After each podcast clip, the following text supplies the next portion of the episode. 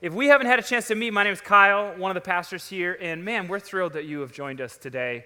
We really have. I, am excited to get to the Bible um, with you this morning, and, and so let's do that. If you have a Bible with you, find the book of Second Corinthians. Actually, it's First Corinthians, I think. Second Corinthians, possibly. Now I'm worried because one spot in my note says first and the other says second. So I really have no idea right now. I'm, I'm lost. Uh, but let's go with Second Corinthians chapter number 7 is where we're going to be, and we'll get there in a minute. Uh, we've been in a series of messages. This is actually like the eighth week in this series. We've called it Stuck. Uh, that's what we've been talking about. Talking about all sorts of things that are really holding us back, holding us back in our lives, uh, holding us back as parents, as uh, and as, and as Christians. In our spiritual life, there are things that hold us back and keep us from living in the freedom uh, and experiencing everything that, that God uh, has for us, this morning is actually kind of week number two of, of part six in our series. I know you don't care. What I mean is, it's really the second half of last week's message. Uh, when I was putting this together last week, I realized like I just have way too much, and so we kind of split that. If you were here last Sunday, uh, we talked about forgiveness, and we talked about how all of us uh, at different times in different ways have been wounded, been wounded by other people specifically. Uh, as we travel through this life, we get wounded, and people hurt us, and people say things, and people do things. And some of those wounds are just kind of shallow and not a big deal, and we really just need to kind of get over it. Uh, but there are some of us where you have been wounded in very serious ways, very heavy ways, and, and it is actually quite deep. Um, and, and that's what we talked about how so many are struggling through life right now because they are unable to get over some of the things that have been done to them in the past. That was last Sunday, and if you missed that, I would highly recommend you go. You can go to our website and watch that message uh, right on our website, and it is, it, it is a big deal. I had so much feedback last week um, from people just saying, I desperately needed that. Thank you. It's a process, okay, and all this. And, and so it was such a, a, a big deal. That topic was difficult, it was important. But the topic for today, equally as difficult, equally as important. In fact, for some of us, today is going to be much more difficult than last week was, uh, really. And the reality is that, that very specifically, many of us here today, and many of us who are watching behind a screen right now, like you are stuck in your life and stuck in your relationship with God because you have been unable to forgive yourself. And you have things in your past that you look back on with great regret, massive guilt, massive amounts of of shame. And, and, and I think all of us have things in our past that we, like, we wish we wouldn't have done, right? Raise your hand if you're like, I have stuff in my past that I wish I wouldn't have done, okay? Almost all of us are willing to admit that, and a couple of us weren't listening because you were polishing your halo in the corner over there and missed that part, okay? And you're lying to us with what that is. Uh, now, now, some of those things that we look back and we wish we wouldn't have done um, are actually just things that were really embarrassing. Does anyone have any of those stories? Yeah. Uh, I remember when I was in college, and I can't believe I'm even sharing this, but here we go. Like, I can't turn back now, can I? Uh, but I was at Target, and I'm standing in the checkout line waiting to buy my ramen noodles or whatever it was that I was buying, and there's a girl behind me in line. And uh, this was before I'd ever met my wife, okay? Let's make that clear. And, and, and by the way, don't think that I was some like smooth college guy who was uh, like good with the ladies. That was not me. I'm still. I'm still very much afraid of girls right now. Okay, let's just put that out there right now. But but I start up this conversation with this random girl behind me in line, this girl that I had never met, and we're talking for like 30 seconds, a minute, whatever as the thing. Well, all of a sudden, she like has a weird smile on her face. And she's kind of laughing a little bit to herself, and I'm thinking to myself, I don't remember saying anything funny. Uh, what's going on? And I look down and I realize that at some point during our conversation, I had grabbed the box of tampons that she was buying. And I was holding them in my hand while I was talking to this girl.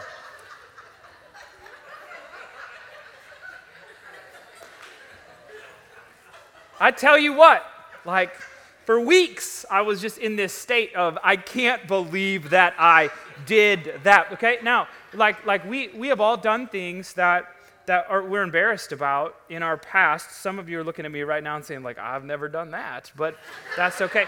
Listen, for some of us here, it's not, it's not the embarrassing things, though, that you're hanging on to. Some of us here in this place, we've been the one who has massively wounded somebody else.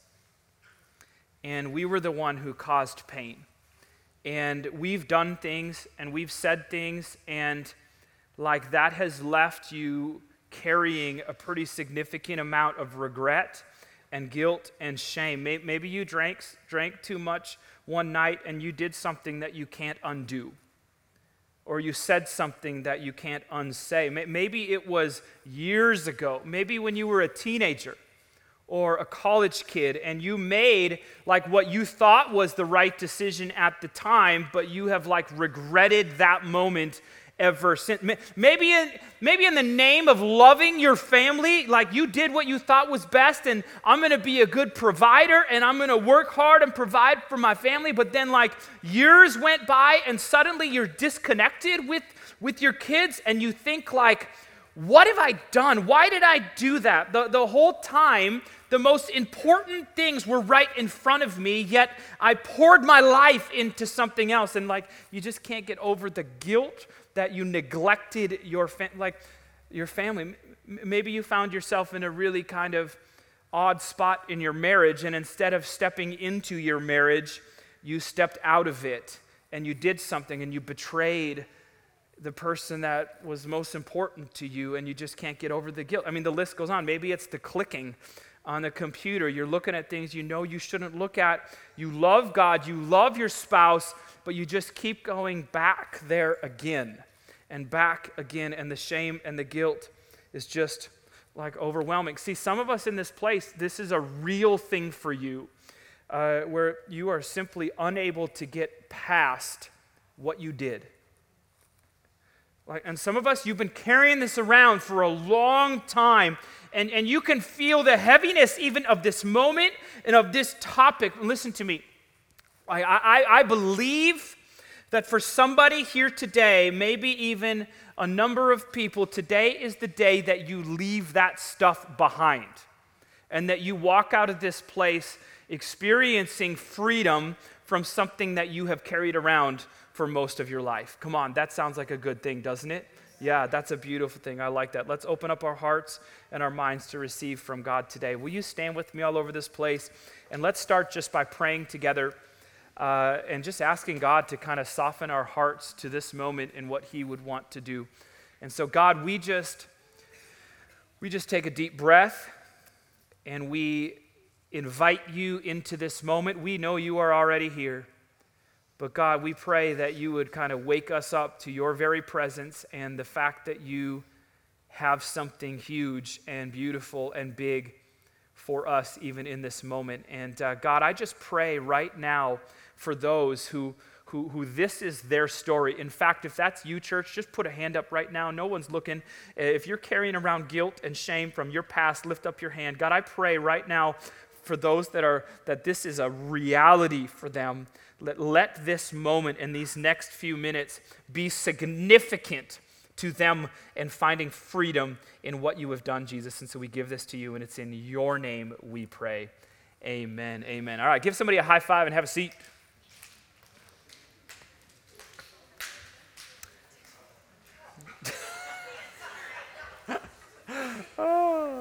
Somebody's daughter over here just left dad hanging, and dad was not going to sit down until daughter gave him a high five, and it got a little awkward.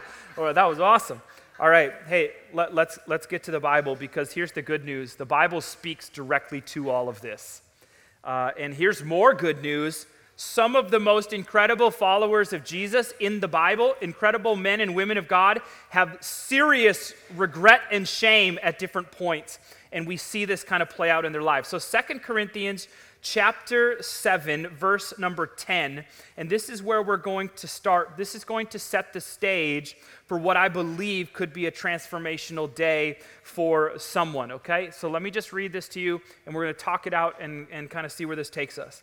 It, it says this Godly sorrow brings repentance that leads to salvation and leaves no regret, but worldly sorrow brings death. Godly sorrow brings repentance that leads to salvation and leaves no regret.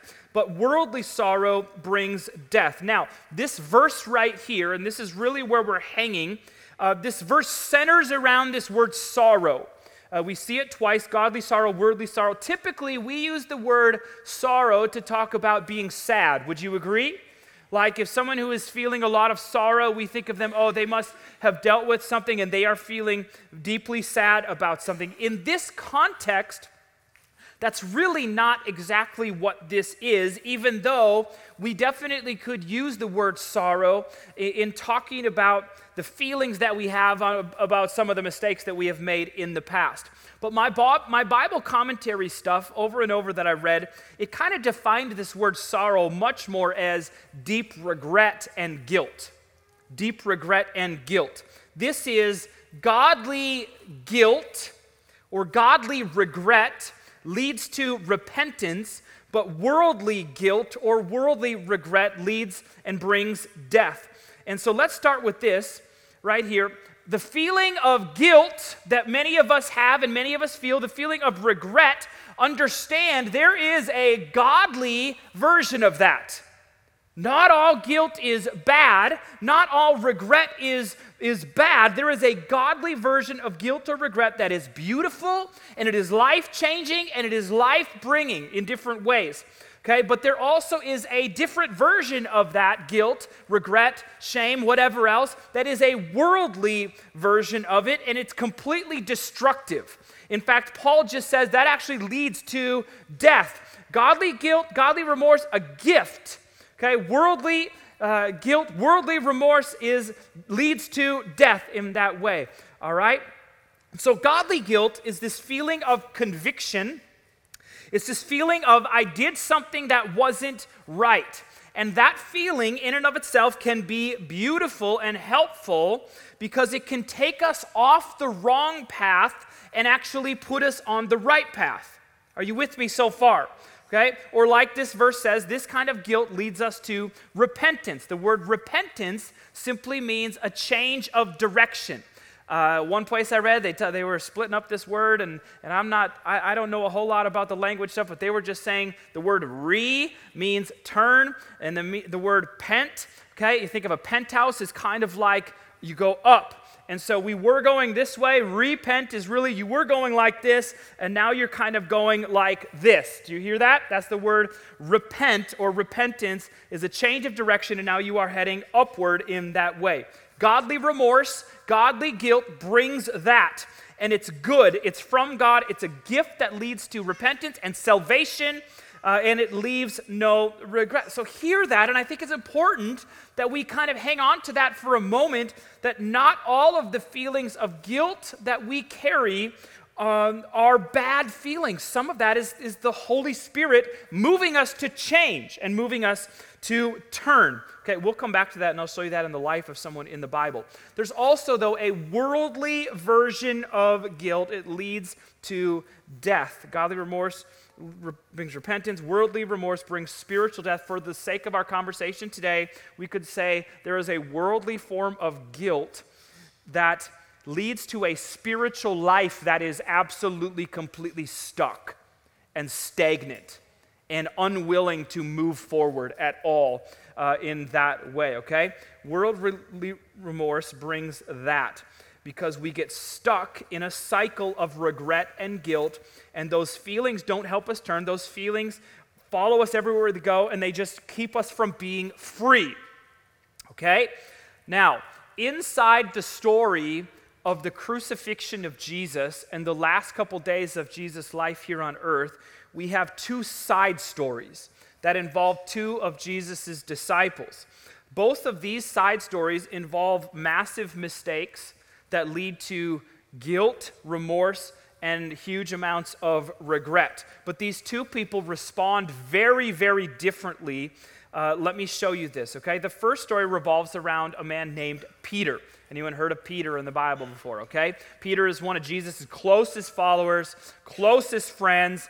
Uh, and when you, read, when you read about Peter in the New Testament, you read about a man who has all of these amazing good qualities. You also read about a man who just seemed to do some stupid things sometimes. Uh, and at one point earlier in, li- in Jesus' life, he turns to Peter and he's like, Get behind me, Satan is what Jesus says to Peter. If, if Jesus ever calls you, like hints at you being Satan, just know that you're not probably doing things exactly how you should. Are you with me? Okay, yeah. This is that's that's early in the life of Jesus and Peter over here. Okay, but the biggest, most obvious fail for Peter comes from the night that Jesus was arrested. Uh, I know you know this, and it's set up by something Jesus said to his disciples just a few hours earlier. The Last Supper, it's this sacred meal that we read about where Jesus uh, gathers his closest followers, his disciples. They're, at the, they're having this meal. It's this beautiful moment uh, between them. The communion piece and the Lord's Supper comes out of that. But we also have, at kind of the end, Jesus turning to this entire group and he says, Hey, I tell you what, here's what's going to happen. All y'all are going to ditch me and abandon me later. And Peter is the one of the disciples that speaks up and he says, Jesus, that's not true. You don't know what you're talking about. In fact, even if all these other bozos over here lead you, leave you, I will never leave you, Jesus. If we go to war, you want me by your side, Jesus. Okay, I'm here for you. I'm never going to leave you. Uh, Jesus then turns to Peter and he says, This very night, you're going to deny me three times. That's how the story is set up, and uh, that's exactly what happens. That, that very night, Jesus is arrested. Uh, you know the story. Peter follows Jesus from a distance. He's standing in the crowd, he's watching everything that is happening with Jesus. Uh, and he's approached by a little girl. And this little girl says, Hey, aren't you one of Jesus' followers?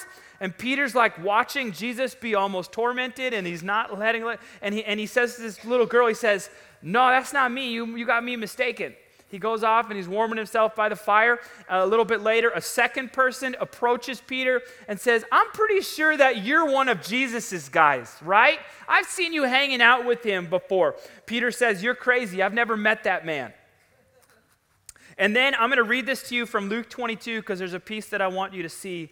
Uh, this is verse 59. It says, About an hour later, another asserted, Certainly this fellow was with him, for he is a Galilean. They're talking about his accent a little bit and different things. Verse 60 Peter replied, Man, I don't know what you're talking about. And just as he was speaking, the rooster crowed. And I want to point to you, I want to point your attention to the next verse. You may have heard this story before, but maybe you've overlooked this next line. Just at that moment, the moment that Peter denies Jesus for the third time, the story says in verse 61 that the Lord turned and looked straight at Peter. Can you feel that? Can you feel it? The moment that Peter lets Jesus down, he had just said, I will never leave you. And now he's like, I don't even know who that is. I don't know that man. And just in that moment, Peter and Jesus make eye contact. Can you feel that? Okay? And it says, Then Peter remembered the word the Lord had spoken to him Before the rooster crows today, you will disown me three times. Verse 62 And he went outside and he wept bitterly. He wept bitterly. Why is Peter weeping? The implication here clearly the, the, the, dude is filled with guilt. He's filled with remorse and regret over what he has just done. What have I done? I cannot believe I just did that. Have you ever felt that? You ever felt that? And maybe you've had, the, like, you had the best intentions in the world, and then all of a sudden you, you do something and you're left with, I cannot believe that I did that. Like, I, I truly love this person with all of my heart, but then in this moment of anger, I say something that for years and years and years I regret. How did I do that? You promise yourself that you would always or that you would never, and then you do it. What, what have I done? I can't believe I did this. Now, here's where this gets extremely messy. And here's what you need to understand the Bible says that we have an enemy. You can call him Satan, you can use the word the devil, whatever you want with that. Like you have a very real spiritual enemy, and his playground is your mind. Don't miss this. And where he is very, very effective is taking this godly sorrow that is meant to turn you to God and to turn you away from what you did, and he's really good at warping that. Godly sorrow leads to repentance, which leads to salvation. Worldly sorrow leads to death. And often the difference is what you do in those moments of failure when Satan takes the godly sorrow and begins to turn it into shame. Let me explain. Guilt says, I did something bad. Shame says, I am bad. And I'm telling you, it is very easy for us to begin to connect what we did with who we are and our very identity. The, the truth is, you did something wrong. But Satan wants you to believe that you are pathetic, that you are worthless, that God can never use you again, not after what you have done. You'll never be happy, you'll never be blessed, You'll never measure up. You'll never have a great marriage anymore. You will always be marked by that thing that you did. And he doesn't stop there. He just says, he says, the pain that you're experiencing, it's just payment for your past. You deserve that because of what you did. Peter, you blew it big time. Jesus trusted you and you failed him. Jesus picked you and you went off bragging about how great you were and then you let him down. You betrayed him and then to top it all off jesus saw he saw you. He saw you do it and he looked you right in the eye. Peter you will never recover from this. It's over for you. See the devil wants to use your shame to drive you away from god wants to use your shame to drive you away from God. You're not good enough for God. You'll never measure up. After what you did, after what you said, you are a failure. You're no good. God could never. The devil wants to use your shame to drive you away from God, but God wants to use your guilt to draw you to his grace. Feel, feel that. Like, come on, somebody. I, like, that's a big deal. That's beautiful. Godly sorrow says, I don't want that anymore. And I know I have a safe place to turn. I have a God who loves me, uh, a God who still cares about me, a God who receives me, and his mercies are new every single morning. And it's this beautiful thing that leads to repentance and it leads to salvation. It leads to you're actually better than when you started. Satan wants to use your shame to drive you away from God. Okay? There, there's another disciple in the story of the crucifixion. His name is Judas. You know his story too, if you've gone to church ever. Okay? Uh, Peter denied Jesus three times. Jesus or Judas betrayed Jesus one time for 30 pieces of silver. Let me read you the tragic ending of this man named Judas. Verse number three When Judas, who had betrayed him, saw that Jesus was condemned, he was seized with remorse. Do you hear that? Seized with remorse and returned the 30 pieces of silver to the chief priests and the elders. I have sinned, he said, for I have betrayed innocent blood. What is that to us? They replied. That's your responsibility. So Judas threw the money into the temple and left. Then he went away and he hanged himself. Judas is he's filled with remorse.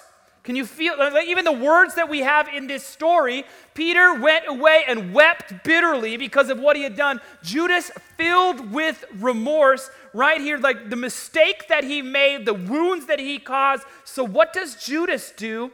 In his shame, he separated himself from God and he takes his own life. Listen to me. Don't miss this right here. Jesus didn't die on the cross so that you could carry your guilt and your shame around forever. Like, come on. Jesus gave his life. Why? For the forgiveness of our sins. The one who was perfect became sin, and he died in our place, and the world went dark. And, and I know you know this, but somebody needs to hear it today. Jesus dies, but three days later, the women went to the tomb, the stone is rolled away, and the tomb is empty. And Jesus is not there. God raises him from the dead so we can be forgiven, so that we can experience this beautiful grace and mercy and love of God. Come on, somebody, put your hands together for me. You're not nearly as excited about this as I am. Like, it's, it's, it's a big deal. Forgiven, absolutely. But even more, you can not only be, not only can you be forgiven, but you can be free. You can be free from that. Free from your past, free from the mistakes that you made, free from the regret and the guilt and the shame. Like, do not, do not let that hold you back anymore. You can be free. Now, there's more to the story of Peter. After Jesus is raised from the dead, he shows up to Peter, and the one who denied him three times, right in front of Jesus, and Jesus shows up to Peter, and he looks Peter in the eyes, and he says, Peter, do you love me? And Peter says, Yes, I love you. Absolutely, I love you. And, and in a way, I can just, the feeling here is, Yes, I love you, but I, I, I did something stupid. I know, Jesus. Yes, but I, I love you. And let me tell you what Jesus did not say. He did not say, I told you you would do it. Like, I told you this would happen. He, he didn't say that. He didn't say, I want you to dwell on what you did and think about it. You're, you're in spiritual timeout here, Peter.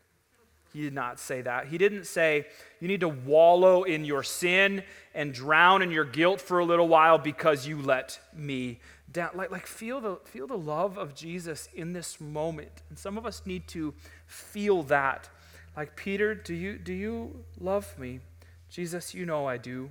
And Jesus calmly, caringly, loving just kind of says, then, then feed my sheep. Peter. In other words, then, then do my will. Then go show others my love. Peter, Peter, you are, you are completely forgiven. Now go and do what I have created you to do. Do what I've created you to do. And I, I don't know what it is for you that, that you're holding on to, something you didn't do many years ago that you, you should have done, something you did like that you know you shouldn't have done, and, and it still weighs on you, something you said in a moment of stupidity uh, for you. Like if you have confessed your sin, then you are forgiven, and it's time to let it go. It's time to let it go. And, and, and for those of you who think I'm going to break into a Disney song right now, like it's not going to happen. It's not like I have three girls in my house. I would prefer to never hear that song again in my life. Okay? But 1 John 1 9, don't miss this. If we confess our sins, he is faithful and just and will forgive us our sins and purify us from all unrighteousness. If you have taken your sin to God, Jesus has covered it. Jesus has forgiven it. God doesn't hold it against you, He has forgotten it you are free.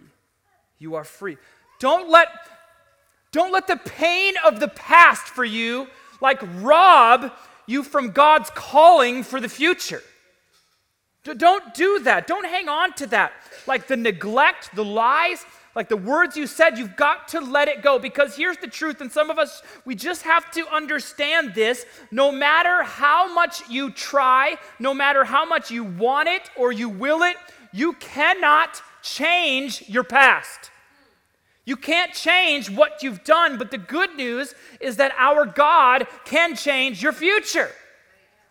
You can't change what you did, but we have a God that can like you you did something you wished you hadn't done, you've got to let it go. You betrayed somebody, you got hooked on something early and you shouldn't have got hooked. Like it's time to let it go. Live and love, help other people, let it go. Let it go. Maybe you let God down. Maybe you let yourself down. maybe you let somebody else down. If it's covered by the blood of Jesus, don't live in the past. You've got to let it go. Music team, will you please come? Now, don't check out yet. We're almost there. Okay? Peter, Peter denies Jesus and he weeps bitterly. Do you hear that? He weeps bitterly for what he had done. And who does God choose to be the guest speaker at Pentecost when God pours out his spirit? God chooses Peter. What that means is Jesus is here for 40 days. Uh, he leaves earth again after he is raised from the dead. The disciples wait for 50 more days, and the Holy Spirit comes, and it's this amazing moment. Thousands of people gather, and Peter, of all people, stands up in front of the crowd of a few thousand people, and he preaches a message to them.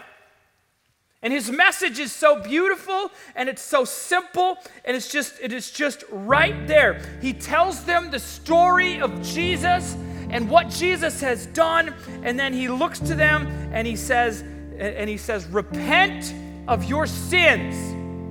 Repent, just turn away from your sins. Call on the name of Jesus and you will be saved. You will be forgiven. Peter took that godly sorrow his life led to repentance. And I firmly believe that that and how he responded to that moment was a massive part of Peter becoming who he was going to become and fulfilling what God had wanted to do in him. God chooses chooses Peter. He didn't choose the one who was perfect. He chose he chose the one who was forgiven. Do you hear that? He didn't choose the one who was always faithful. He chose the one who had experienced grace. You are not what you did. That was a bad page in your book.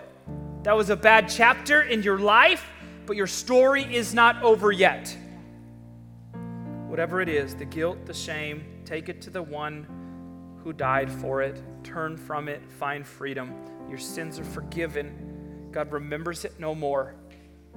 You are free to be who God created you to be. Will you stand with me all over this place?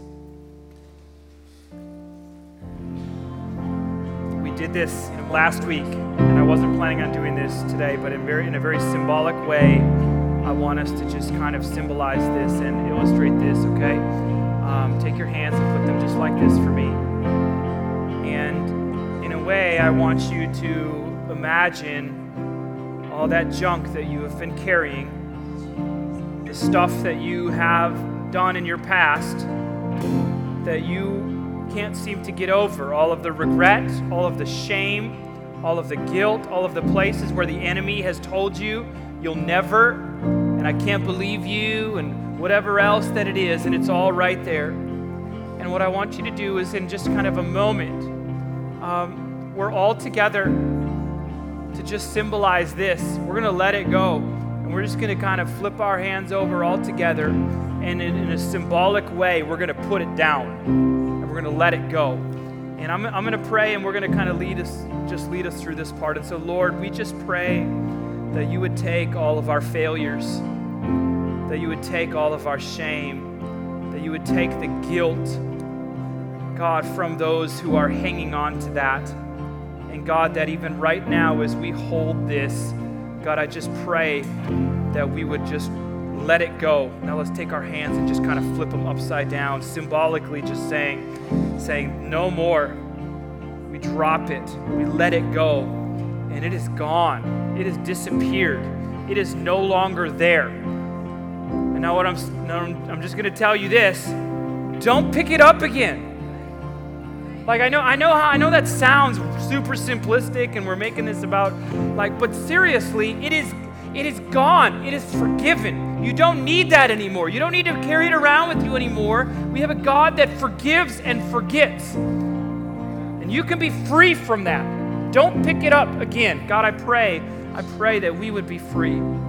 That someone in this place today would be free from their past that someone behind a screen this morning would be free from the things that they are carrying around from, the, from their past, God. And we just pray for that. And we pray, God, that in the name of Jesus. Amen. one final thing. Yeah, put your hands together for that. That's a good place to clap.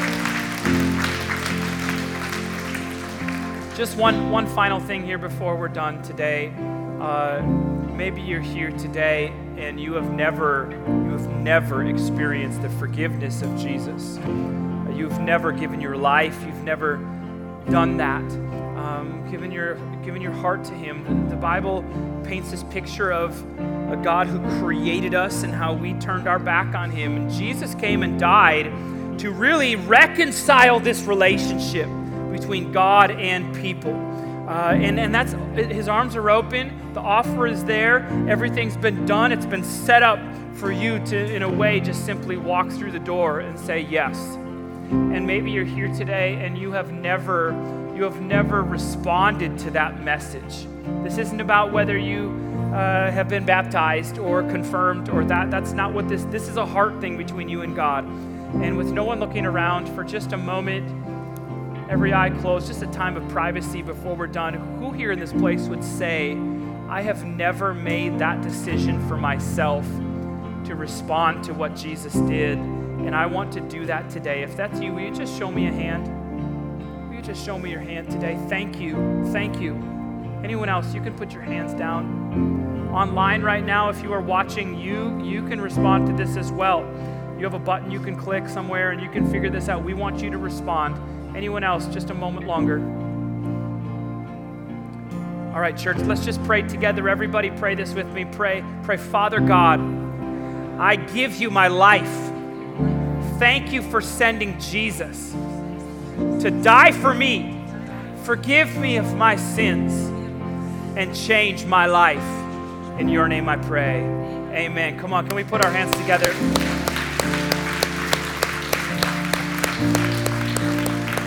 All right, listen, listen. As we're done, may you walk out these doors living in the freedom that is available through what Jesus has done for you. May you put that stuff down and never pick it up again. Come on, somebody. Amen. Thanks so much.